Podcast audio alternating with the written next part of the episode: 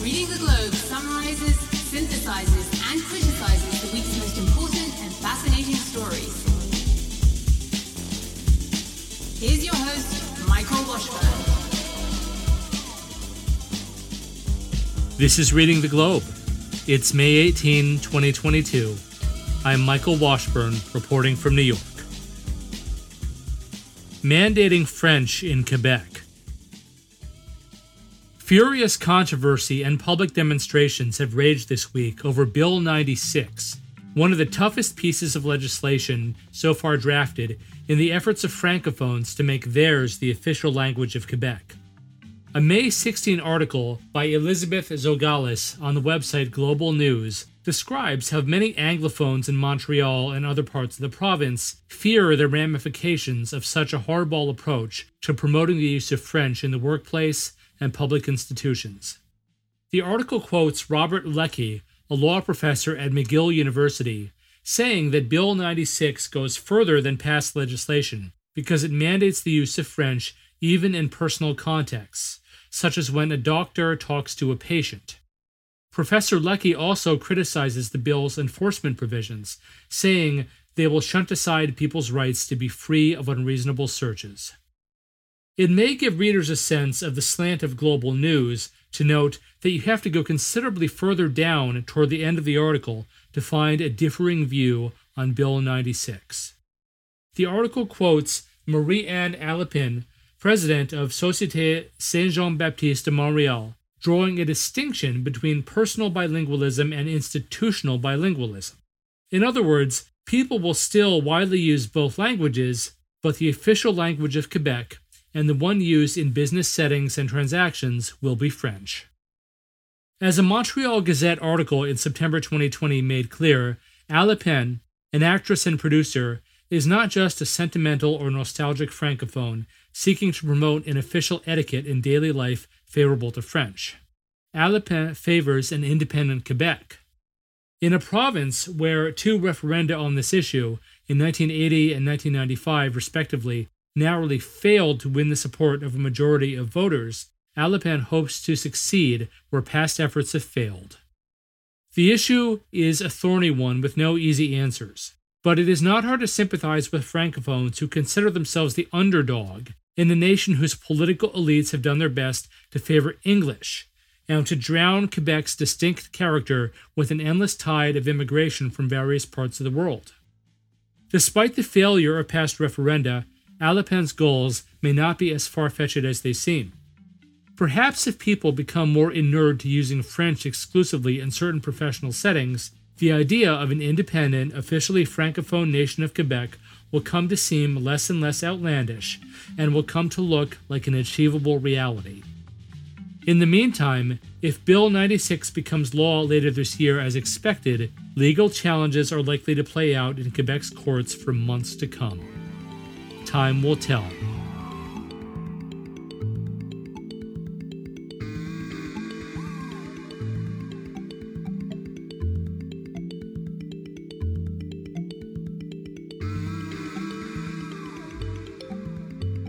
California judge nixes gender quotas. Just when you may have thought there was no hope for California, Los Angeles Superior Court Judge Maureen Duffy Lewis last week made a sensible decision, striking down gender quotas that had forced corporations in the state to have a certain number of women on their boards. As Evan Symon details in a May sixteenth article for California Globe, the judge's ruling finds that S B eight twenty-six, which has been law in the Golden State for three years, violates the right to equal treatment and is therefore unconstitutional. Simon's article recapitulates how S B eight twenty-six passed both houses of California's legislature in twenty eighteen after eight months of wrangling. Later signed into law by then-Governor Jerry Brown, it mandated that any firm with executive offices in California would have to have at least one woman on its board by the end of twenty nineteen, and its scope subsequently expanded to require at least two female directors at companies with five directors and at least three at companies with six or more directors. Corporations that fail to report their numbers or fail to meet the requirements of S B eight twenty-six would have to pay fines ranging from one hundred thousand dollars to three hundred thousand dollars. The law that has just gone down to defeat is not only unconstitutional, but impracticable. The issue here is not so much one of gender. It would be hard to exaggerate the idiocy of requiring corporations to adopt and enforce arbitrarily determined quotas for the composition of boards with huge responsibilities and, in some cases, for example in the medical industry, the power to make life and death decisions requiring highly specialized knowledge. You can require firms to hire and promote certain categories of people, but they do not have, nor can you give them, the ability to expand the pool of qualified candidates out there in society. Simon's article takes up this issue and outlines a few of the problems here. What if there is no qualified female candidate available to serve on the board of a company? Suppose its rivals have already hired the qualified women. The corporation then would have to hire someone unqualified or cease expanding the number of directors simply to avoid falling afoul of the stipulations set forth in S B eight twenty-six.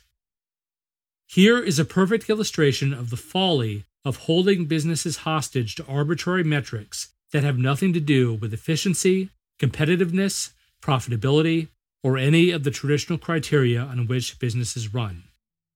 While Simon's article does an excellent job of analyzing some of the logical and practical problems of S B eight twenty-six, it might have gone just a bit further in illuminating a psychological aspect of the issue. With S B eight twenty-six in force, men on corporate boards will know that they got to where they are through many years of hard work in intensely competitive industries, but some may suspect the women sitting across from them are there because of a requirement to put them there. This can only poison morale and make workplace relations insufferable.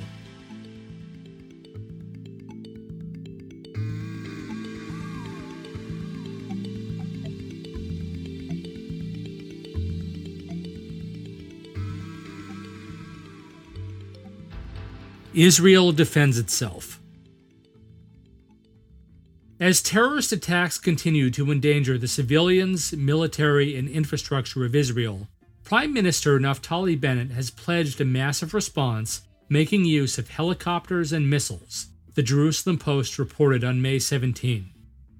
According to the Post's article, calls for a tough response have grown markedly in the aftermath of the killing of Noam Raz, a veteran counter-terrorist operative, during an Israeli Defense Force operation in the city of Jenin last week, and another incident where I D F soldiers fatally shot a Palestinian man at a checkpoint when he ran at them with a knife, among other incidents. The article details how I D F soldiers have arrested numerous terror suspects in recent days, but clearly such actions have not gone nearly far enough to quell public fears of a sharp uptick in attacks and the need for the military to use its considerable resources to maintain order.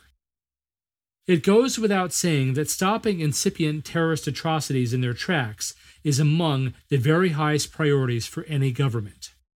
But the recent attacks that have further destabilized the West Bank and nearby areas in recent weeks and months come at a particularly sensitive moment for Israel, as the nation seeks to build its economy, promote itself as a dynamic, startup-friendly venue, and attract foreign direct investment. The website Trading Economics reports that Israel's economy, which many expected to grow in the first quarter of twenty twenty-two, instead suffered an annualized one point six percent contraction during that quarter. Fixed capital formation grew at only three point three percent compared to fourteen point seven percent in the same period a year ago, and both private sector and government spending fell markedly. Overall economic activity contracted by zero point four percent, and the Bank of Israel expects the economy to expand five point five percent overall in twenty twenty-two, compared to a relatively robust eight percent in twenty twenty-one, the website reports. Given Trading Economics' disappointing figures, it is all the more imperative for Israel's military to crush any terrorist plots or actions that might further demoralize entrepreneurs, investors, and other citizens, and might send a message to the world that Israel is not a safe place to do business and invest your money. Even without these factors, the moral and political necessity of defeating terrorism is absolute.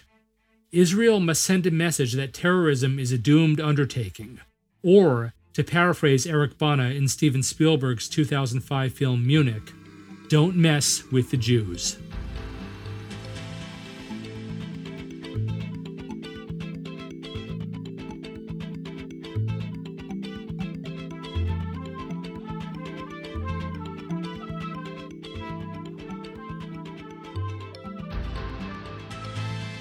Depp versus Heard.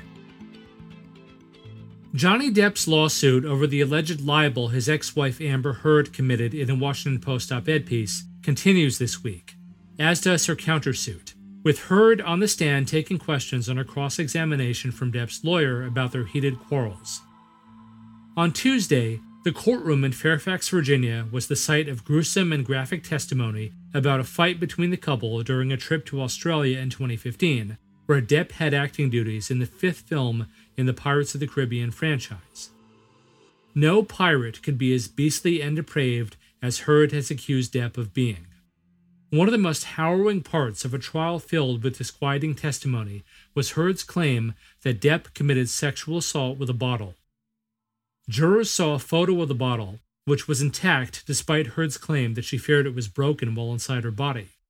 The gruesome testimony, along with Depp's claims to have lost the tip of his middle finger when Heard threw a vodka bottle at him, and to have hidden from her when she went on a rampage looking for him, is the subject of a May seventeenth article in the New York Post by Elizabeth Rosner and Steyana Farberov. The trial really is a mess of accusations and counter-accusations, with both parties claiming to have suffered grievous abuse at the hands of the other. Depp's lawyer presented a handwritten note in which Heard professed her desire to rip Depp apart, signing her name as Slim, a nickname the two used for her. Before anyone jumps to conclusions about Heard's note, it is well to understand the ambiguous personal nature of it. Lovers, even or especially quarreling lovers, may communicate through their own idioms and verbal quirks which others fail to understand. At the same time, there is pretty considerable evidence here, and in past revelations about Heard's character and tendencies, that she could be pretty horrible, and Depp clearly was on the receiving end of some serious abuse. It will require many more hours of highly unpleasant testimony, making these legal proceedings a curse for people of good taste and a godsend for clickbait-hungry tabloids and streaming services. Written and read by Michael Washburn for Audio Hopper.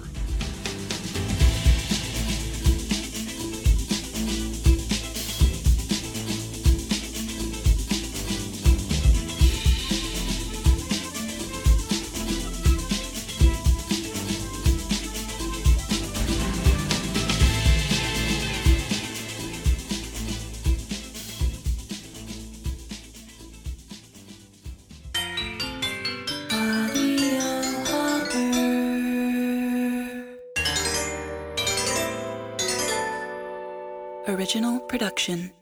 Most podcasts are awful. Yo, this guy sounds pretty smart. Most news is noise. You need real news. Narrated. You need Audio Hopper. Human narrations of the most compelling news, culture, and entertainment stories. Audio Hopper. Real news. Narrated. In the App Store.